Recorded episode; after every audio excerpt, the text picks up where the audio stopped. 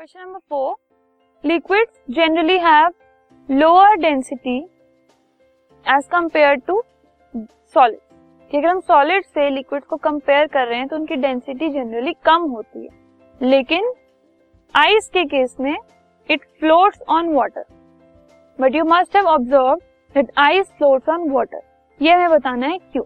क्योंकि आइस एक सॉलिड है वाटर एक लिक्विड है। वैसे हम कहते हैं कि जनरली जो डेंसिटी है लिक्विड्स की वो सॉलिड्स के कंपैरिजन में कम होती है।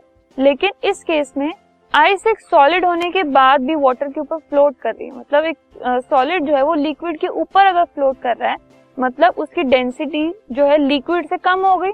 लेकिन जनरली ऐसा होता नहीं तो ऐसा क्यों है, ये हमें बताना है।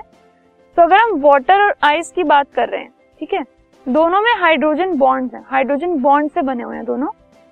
लेकिन आइस एक केज लाइक स्ट्रक्चर में एग्जिस्ट करती है। केज जैसा स्ट्रक्चर है, उसकी वजह से उसके जो मॉलिक्यूल्स हैं पार्टिकल्स हैं, वो लूजली पैक्ड होते हैं and they have air gaps in it ठीक है?